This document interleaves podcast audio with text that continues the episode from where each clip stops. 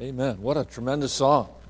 I think of what uh, Isaiah said 600 years before the Lord Jesus Christ. He said, I lay in Zion a stone, a tried stone, a precious cornerstone, a sure foundation. Of course, he was talking about the Lord, wasn't he?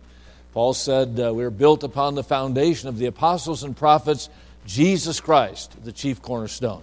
What a tremendous song. That spoke to my heart and blessed me. And I'm thankful I got to hear that tonight. And I'm glad you're here. Thank you for being in your place. I was thinking uh, tonight as I came to service, my dad was saved in a revival meeting in 1930.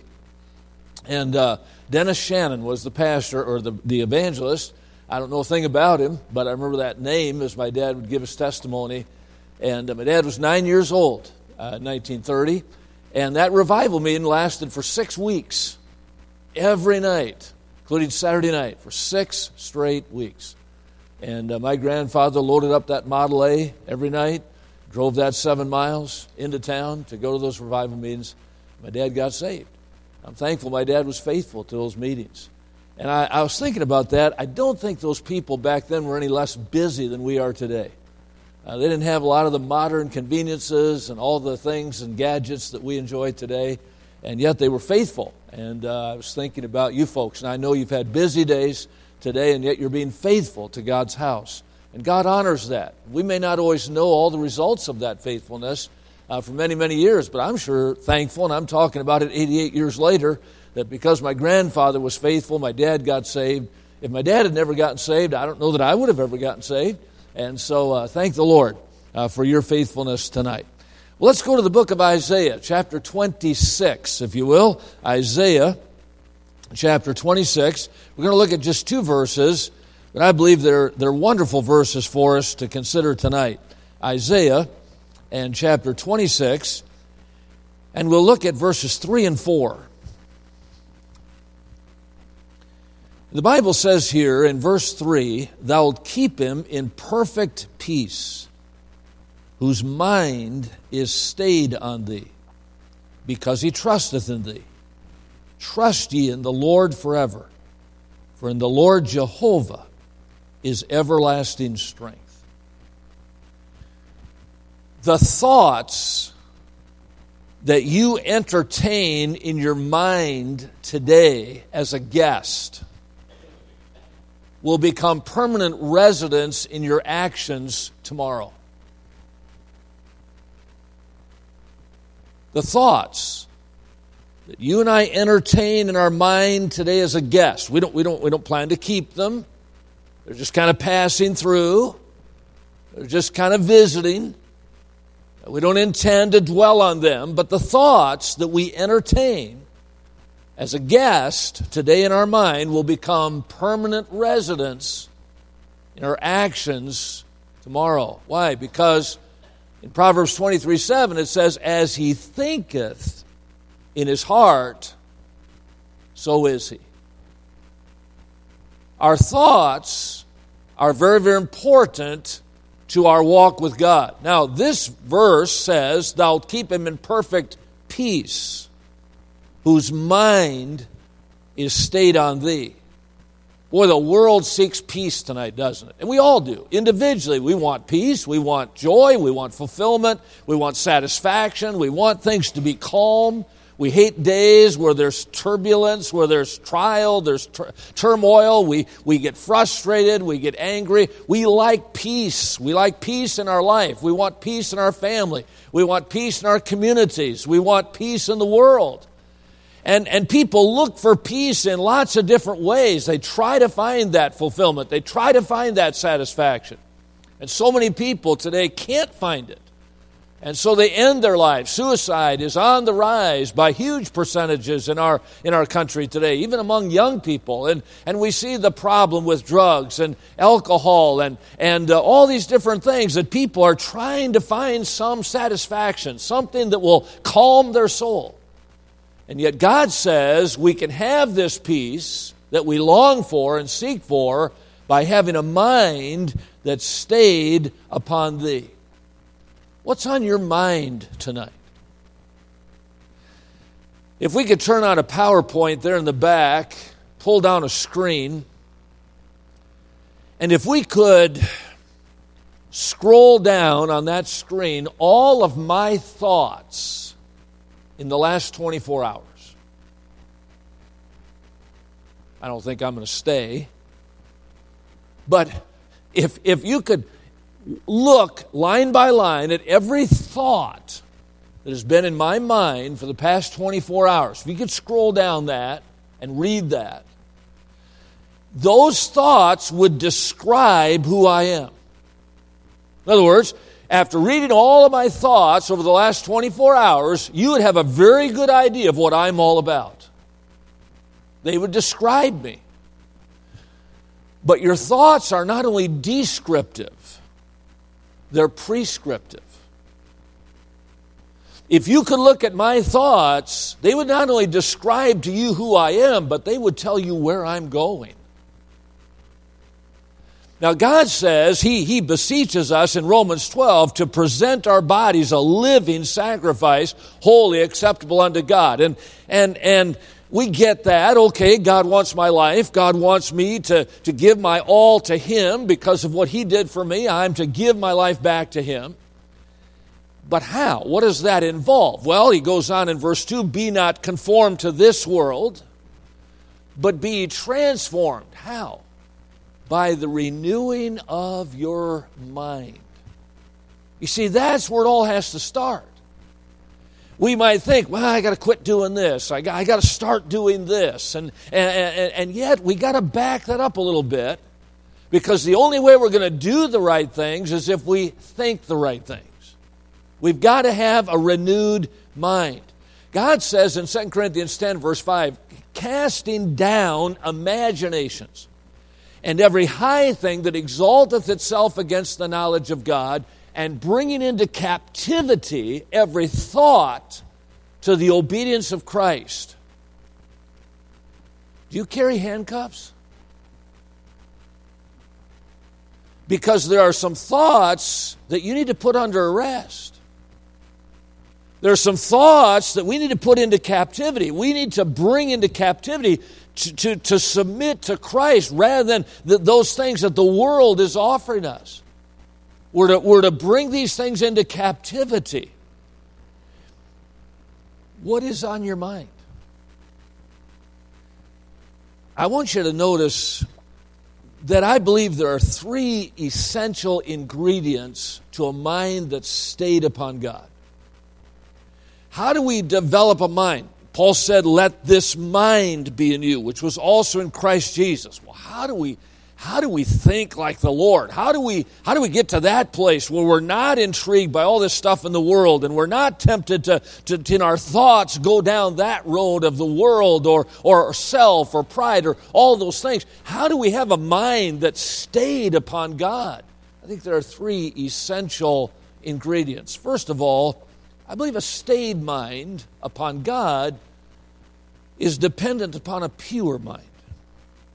Our mind needs to be pure. We're to bring every thought into captivity to obedience to Christ.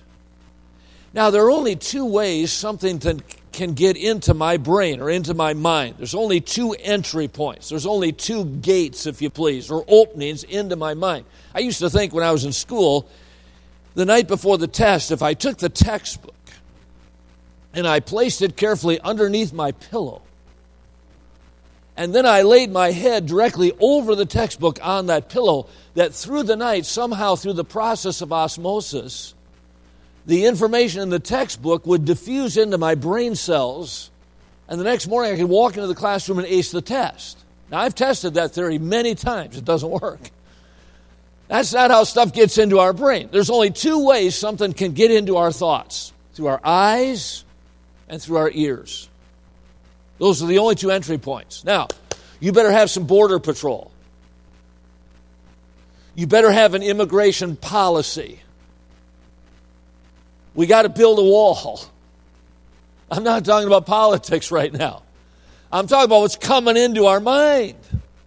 If we just allow anything in, if we just allow all things to come into our mind, it's like if your children when they when they first they first start eating solid food boy you work hard at trying to get them to open their mouth and you're pushing that spoon into their mouth you play airplane you know open up you, you work really hard to get them to put something in their mouth that's good for them that's going to help them to grow and so on well once they master that now they want to put everything in their mouth you ever notice that little kid? He's crawling on the floor. He's picking up the dog toy and putting it in his mouth. I mean, he's, he's going after everything. And you've got to teach him, no, no, no. That doesn't go in your mouth. That's nasty. That's dirty. No, no, no. If he grabs the Clorox from underneath the sink, don't let him drink it.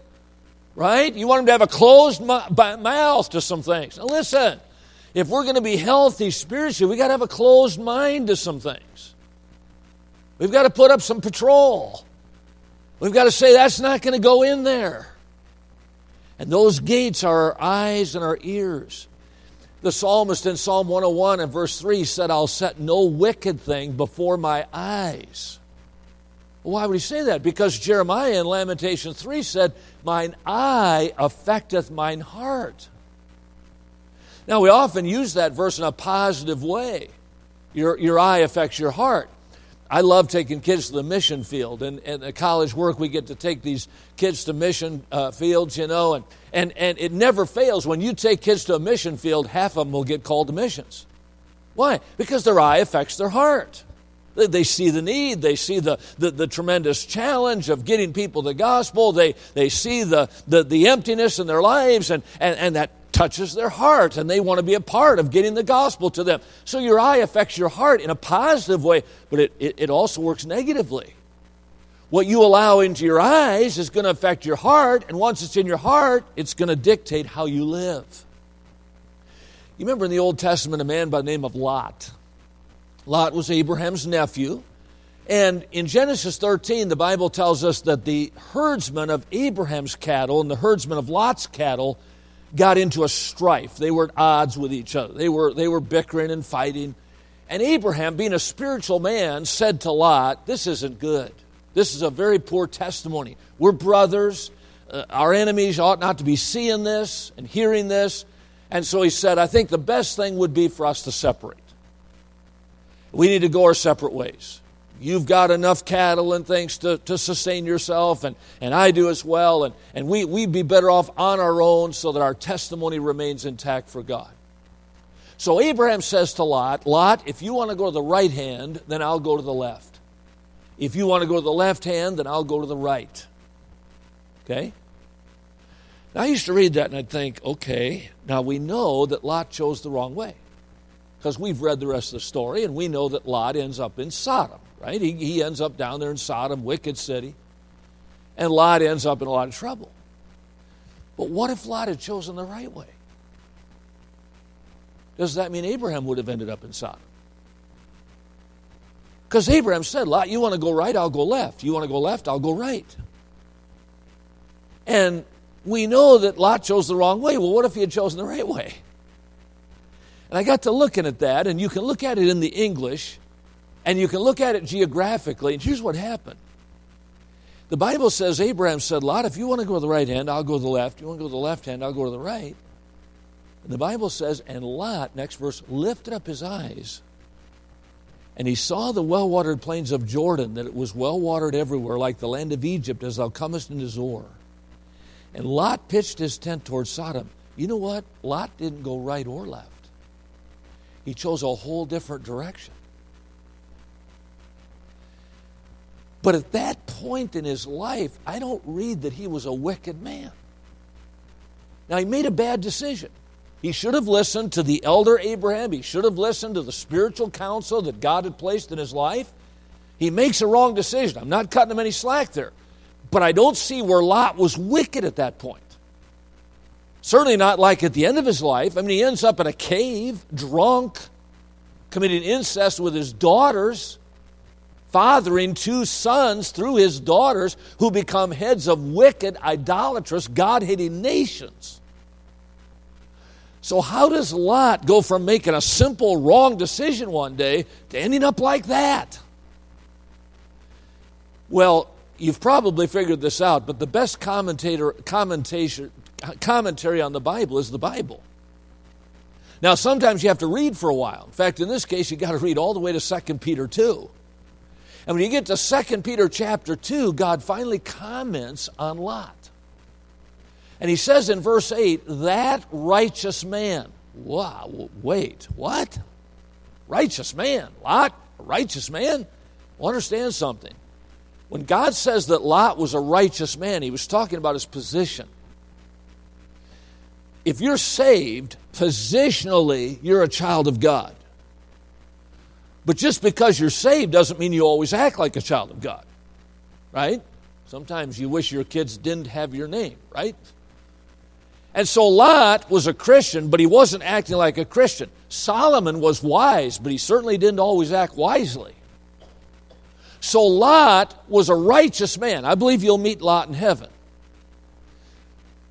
So positionally, he was a believer but practically he was away from God. And the Bible says that righteous man dwelling among them, the people of Sodom, in seeing and hearing, vexed his righteous soul from day to day with their unlawful deeds.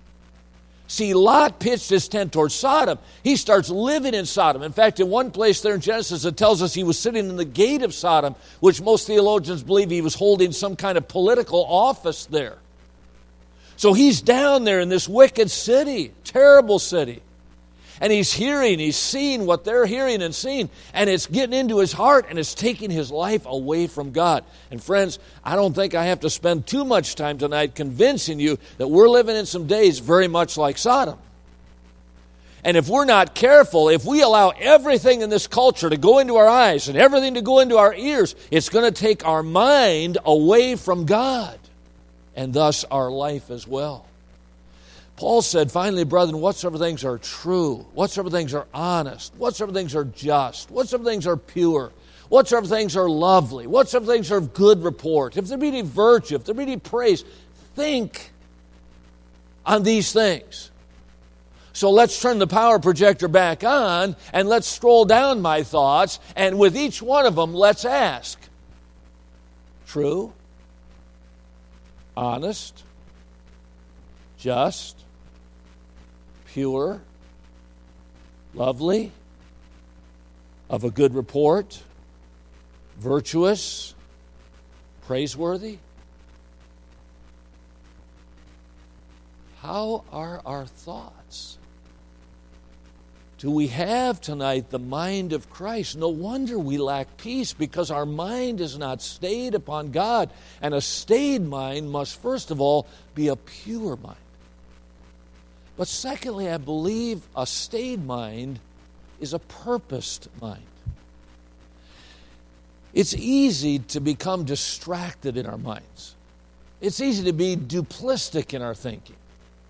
It's easy to have our mind cluttered with, with lots of things. And, and, and we see this even in the Bible among some of the best people there are. You, you think about the disciples. I mean, these men were with the very Son of God. They were traveling with him, they were ministering with him, they're around him constantly. They're hearing his preaching, his teaching, his conversation, they're watching his actions. I mean, how can you not live for God in that environment, right? How can you be thinking about anything else? And yet, they come to a city called Samaria.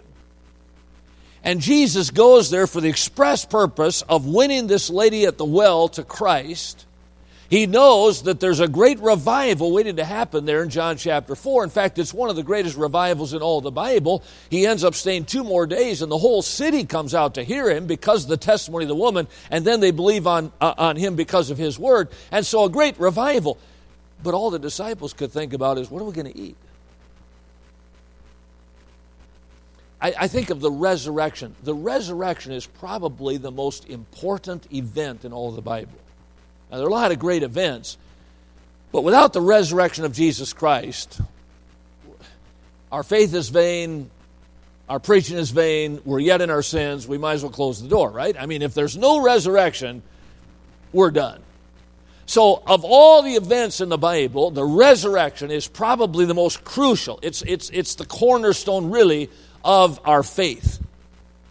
And it's interesting as John is writing his gospel and telling us about this resurrection. He tells how the women went early to the sepulchre and they saw the stone rolled away, and the angel that said, He's not here, He's risen. Go tell His disciples that He goes before you into Galilee, He'll meet you there. And so they, they come back to the disciples, the women do, and they tell him, Hey, He's alive. Uh, we've seen the angel, and He told us this. And, and John says that Peter and the other disciple whom Jesus loved, Okay, he's talking about himself because he never names himself in his own gospel. So he describes himself that way. So he says, Peter and the other disciple whom Jesus loved. In other words, Peter and I, we ran to the sepulchre. And the other disciple did outrun Peter and came first to the sepulchre and stooping down, looking in, saw the linen clothes lie, yet went he not in. Then came Peter and went in unto the sepulchre and saw the linen clothes lie, and the napkin that was about his face, not lying with the linen clothes, but wrapped together in a place by itself. Then went in that other disciple, which did outrun Peter. It's really interesting. John, here's this crucial doctrine of the resurrection of Jesus Christ, and John, in his narrative of it, tells us twice, I was faster than Peter. Isn't that amazing? and what's really amazing to me is that the Holy Spirit allowed him to put it in there. But it just shows how we can be so duplistic in our thinking. We can get distracted by the non essential stuff. And we got to be careful. You think of Martha. Martha was a woman that loved the Lord. The Lord loved her. It tells us that in the scripture. And Jesus would often come to Bethany and he would lodge with Mary and Martha and Lazarus. What a, what a great uh, uh, uh, family this was, so to speak. And, and, and one day Jesus is coming in Luke chapter 10, and Martha, boy, I tell you, that lady wanted to do her best. I mean, I don't question her motive one bit. She wanted that house to be perfect. She wanted that meal to be right. This was Jesus. She knew who he was. She, she had believed in him and she loved him. And she wanted her, it to be her best. But she got distracted, didn't she? By the fact that Mary wasn't helping out. Just sat at his feet, heard his word. Martha's careful and troubled and, and, and cumbered about all these things. And Jesus said, Thou art careful and troubled about many things, but one thing is needful. And Mary hath chosen that good part, which shall not be taken away from her. You see, we can get distracted. We can become duplistic. And I believe God would have us to have a purposed mind. The Apostle Paul, he, he said, That I may know him and the power of his resurrection, the fellowship of his sufferings, being made conformable unto his death. When I was a boy growing up on the farm, my dad, I don't remember ever learning to drive a tractor. Of course, tractors were very simple in those days. They were not difficult to operate like they would be today with all the computers and things. But back in those days, pretty simple to operate a tractor. But I don't remember my dad ever teaching me how to drive a tractor. I can remember as a little boy sitting in my dad's lap in the tractor seat with my hands on the steering wheel, thinking I was driving it, probably before I was. And my dad, it's just a little kid. I was driving tractors, doing chores, and taking them even out on the road. That was really cool, you know. And uh, but one thing my dad would never let me do, he'd never let me plow a field. That was dad's job. He'd plow. I could come behind with a disc and work up the ground, you know, but dad always plowed. And plowing is the first thing you do in the spring. It's, it, it's cool. I mean, it, it, it's the first thing you do as the season begins. You know, you turn that earth over and the smell and all those things of the ground. It's, it's great. And as a farmer, man, you look forward to that time when the, it dries out. And you can get in those fields and start that field work. And I would bug my dad and say, Dad, can I plow? Can I plow? Can I plow? My dad had a favorite expression. He'd say, We'll see. And that meant table it. you know, don't bring it up again. And so every year we kind of go through this. And one year I was probably about 13. And I was bugging my dad about plowing, and he, he thought a minute he said, uh, Okay, go to the shed, hook up the plow. Oh, man, this was it. You know, I'd reached the pinnacle, you know. And so, man, I ran to that shed. I got that tractor cranked up and, and hooked up that plow and pulled it out by the fuel pump. And and began to fill it with uh, fuel. And my dad was greasing the plow and getting it all set. We jumped on that thing, and my dad drove the plow tractor down to a fields about 20 acres, nice square field. Pulled to the middle of that field, and he got out of the tractor seat, and he looked at me and he said, Now, John, it's really important that we get the first furrow across the field absolutely straight. It's got to be straight because that furrow dictates everything you do from here on out. And if the first furrow's not straight, everything's going to be off. And when you get to the end, you're going to have little pie shapes on the end of both ends of the field that we're not going to be able to do anything with. So you got to get this first time across absolutely straight. How are you going to do that? You ever notice that teenagers can say four words in one syllable? I don't know. you know, and I said, I don't know. And uh, he said, uh, jump up in the seat. So I jumped up in the seat of that tractor, and he said, Now look out over the tractor. What do you see? Nothing. I mean, there's a bunch of dead corn stalks and some trash blowing around. He said, No, look, look more carefully. What do you, what do you see? I said, ah, I don't see anything. He said, Look farther out. What do you see? More of the same. Nothing. He said, What do you see at the end of the field? Fence? Good. He said, Do you see a fence post? Yeah. He said, All right, fix your eyes on that fence post. I'm going to keep talking, but you keep looking at that fence post. Do not take your eyes off that fence post. You got it? I said, Yes, sir. He said, Now, I'm going to get off the tractor. You keep your eyes on that fence post. He got off the tractor. He said, Now, push the clutch in, but don't take your eyes off that fence post. Right? Push the clutch in. He said, Now, without taking your eyes off that fence post, reach down, start the tractor. Start the tractor. He said, Now, without taking your eyes off that fence post, put the tractor in gear and start moving forward. He said, When you start moving forward, keep your eyes on the fence post, but then, then reach behind you and find the rope, trip the plow. Keep your eyes on the fence post. He said, You go all the way across that field. Do not take your eyes off that fence post. If the dog barks, don't look at him. If a bird flies over your head, don't look at it. If the neighbor goes by and honks his horn, don't wave. Just go all the way across that field with your eyes on the fence post. You got it? I said, Yes, sir. He said, Go. Why? I let out that clutch and, and uh, started moving forward. I reached back. I got the rope. I tripped it. Went across that field. You know what? The dog did bark. And a bird did fly over my head. And the neighbor went by twice and honked his horn. But I got into that field, and I turned that rig around, and I looked, and that, that furrow was absolutely straight. And my dad was standing in the furrow, and he went like this. And he went back to the barn. You know, I learned something that day. I learned that you've got to keep your eyes on a goal or you're going to get distracted and life's going to be off. And Jesus says, set your affection on things above, not on the things of the earth. I, I, think the devil sometimes distracts us, not necessarily with sin, but with stuff. And, and we get so double minded in our ways. And as a result, we lose our purpose, we lose our, our peace, we lose everything that God wants for us because we don't have a purpose mind. Looking unto Jesus, the author and finisher of your faith. A purpose mind, a pure mind. But then I think, thirdly, tonight, a positive mind. Now, when I say a positive mind, I'm not speaking here necessarily of the power of positive thinking, although I think you know, in some of our, our dealings in life, that's not a bad thing to have a positive, you know, attitude about life or, you know, a positive thinking that something good is going to happen.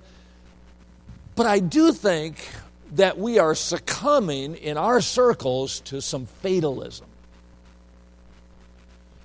And I'm going to make a statement that it might offend you, but I believe fatalism leads to extreme Calvinism. Because, and I'm seeing it all over the country. I'm seeing it in churches, I'm seeing it in Christians. We've got this idea today in the 21st century that nothing can happen for good, nothing can happen for God. Well, you can't build a church today. You can't have a revival meetings today. Nobody will come. You, you can't plant the church today. It's too hard. You can't find a building. You can't, you, you know, you're not going to reach people. Soul winning doesn't work. You know, preaching the Bible, that's old fashioned. Uh, nobody, nobody's going to. and, and we have this fatalistic attitude. And you know what happens? When you have that kind of an attitude of fatalism, eventually you have to have a, you have, to have a theology that accommodates it, and extreme Calvinism does. Whatever happened to unto him that's able to do exceeding abundantly above all that we ask or think according to the power that worketh in us. What happened to call unto me, and I'll answer thee, and show thee great and mighty things which thou knowest not? What happened to I can do all things through Christ, which strengtheneth me? It's not the power positive thing that here's what I can do if I just think positively. It's here's what can be done because of Christ working through me and in me to accomplish something for his glory. A positive mind with God. Nothing is impossible. Being confident this very thing that he which hath begun a good work in you will perform it until the day of Jesus Christ. Oh, how we need some people in our churches that will not succumb to this negativity and this, this fatalistic kind of approach to, to the work of God. But that we would believe once again, help thou our unbelief. When I was a senior in college, I was um, I was dating a young lady that had already graduated, and she was teaching in a Christian school down in Rockford, Illinois. And we would, we would talk from time to time on the phone. Didn't have cell phones in those days. Most, most of our relationship was accomplished through stamps rather than cell phones. But um, we wrote and called occasionally. You know, it was expensive to call. I remember the first time I preached in Australia. I called my wife once during that 10 day trip, and it cost me $33 for two minutes. Things have changed, haven't they? But I called her up and, and we were just talking for a minute. She said, uh, John, we're having a revival at our church next week. I said, Really? Uh, who's preaching? Who's the evangelist? And she said, uh, Ron Comfort. Oh, man. And we talked about that for a minute. And boy, after I hung, after I hung up, I thought, boy, it'd be great to go down. It was only 90 miles. And uh, I thought if I could go down there one night, uh, I could see her and I could hear Dr. Comfort preach. I was called to evangelism. I, I, knew that's what God had for my life, and yet I didn't really know how to get started. Here I was a senior, about to graduate. This was the spring of the year, and and uh, and I was graduating soon, but I really didn't have any idea how to get started in evangelism. Never took any classes in it. They didn't have any classes in evangelism when I was in college. The president, Dr. Cedarholm, he had been in evangelism for 20 years, and he would tell a lot of stories about evangelistic work. And boy, my heart would burn in me, and I, I wanted to learn about it, but I just didn't have any real formal training in. I had no idea how to get started. And I loved Dr. Comfort. He would come to the college and preach. I'd never met him, but I loved his preaching. He was about 10 years older than me and, and kind of, you know, within reach. It was kind of of a younger preacher that I thought, I could be doing that someday, you know, and I could see that. And, and I, I, I thought, boy, maybe I could go down there and, and, and meet him and maybe ask him some questions and, and, and so on. So I, I went to the dean's office, got a pass, and one day after classes, I, I, I drove down there to Rockford and got to see Diane for a little bit, and and uh, then it was time for the service, and I chose a seat kind of near the back on the on the left hand side, and boy, Dr. Comfort preached that night there at the Memorial Baptist Church, a wonderful service, and several decisions, and and it was just kind of a, a great atmosphere to be a part of, and after the service ended, he was down front talking with some people, and I kind of laid back because I'm an introvert by nature. I, I don't mind talking, but I am not real good at starting conversations. And, and so I, am introverted, and, and so I, I waited, and, and finally people began to kind of drift out, and I thought, well, it's now or never, you know. So I, I, I went up front, and, and uh, he saw me coming toward him, and I, I put out my hand. I said, Dr. Comfort, my name is John Goetsch, and I'm a senior at Maranatha and I believe God's called me to evangelism. And he shook my hand and he said, How old are you? And I said, 22.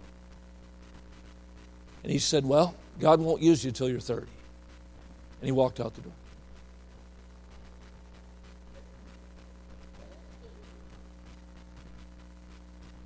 And I thought, what was that? I drove 180 miles to hear that. What a jerk. I was crushed. I don't remember if I talked to Diane before I left that night or not. I, that part of it is just kind of clouded from my mind. I could take you to the exact parking stall in the parking lot of Memorial Baptist Church on the west side of Rockford where my car was, and I can remember sitting in there, just unable to even start the car. I just, I didn't understand. Finally, I, I got the car started and I started driving that 90 miles back to the college. And, and uh, God and I had a talk. And I did all the talking. And I said, God, I'm not waiting until I'm 30. I don't know what Dr. Comfort meant. I don't care. I'm not sitting around for eight years. I, I, I know I'm 22. I already knew that before I came down here. I'm not, not, I'm not going to sit around for eight years. God, you've called me. And the Bible says, faithful is he that calleth you, who also will do it. That's what you said, so do it. I'm going in evangelism. And I did. When I was about 43, I was preaching in a revival in central Illinois, and, and I got to the church, and the pastor and I were talking, and he said, By the way, Brother Goetsch, Ron Comfort's in town. And he said, We have another good independent Baptist church across town, and we're sister churches. We have good fellowship, and they're having Dr. Comfort, we're having you. And I was talking to the pastor this morning, and, and uh, we're going to get together and play some golf on Tuesday. I thought, great. This be my chance, you know. Been evangelism for 20 years. Show him, you know. And so, so anyway, Tuesday came, we went golfing, and of course, it was very cordial, and Dr. Comfort and I exchanged, you know, greetings, and we started playing golf. Now, Dr. Comfort's a great golfer, a very intense golfer. He's intense about everything he does, but he's an intense golfer. He's a good golfer. So we're playing the first few holes, and and uh, just little conversation as we meet at the green, you know, or tee off, you know, little conversation here and there. I think it was about the seventh or eighth green, or seventh or eighth uh, hole, that Dr. Comfort and I both hit our ball to about the same spot. Uh, you know, normally we weren't really the same spot. I'm normally over in the woods someplace, but he, we were kind of in the same spot on the fairway, and I thought, well, this is my chance. We're going to have to walk together toward our ball. So we're walking down the fairway, and I said, Dr. Comfort, do you remember preaching a revival in the spring of 1974 at the Memorial Baptist Church in Rockford, Illinois? Dr. Ralph Martin. He said, Yes, sir. I said, Do you remember that I drove down one night from Maranatha and we met? He said, Yes, sir, I remember that. I said, Dr. Comfort, do you remember what you said to me? He said, Yeah and he hit his ball and he walked up.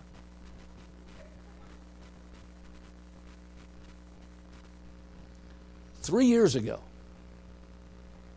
Dr. Comfort was 77 years old. He's 80 now.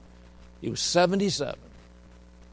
And he and I were scheduled to be the keynote speakers at a men's conference in Sacramento.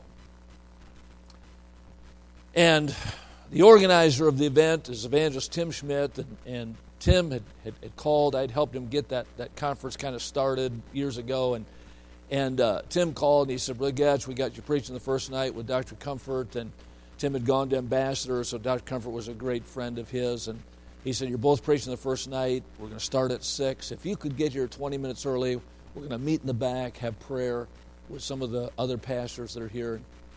And I said, I'll be there, Tim. I was, going to teach that morning and then drive to Sacramento. It was going to be tight, but I, I said, I'll, I'll be there fought through the Sacramento traffic, got there 20 minutes before the service, walked back to the pastor's office, and there's Dr. Comfort sitting in a chair, 77 years old.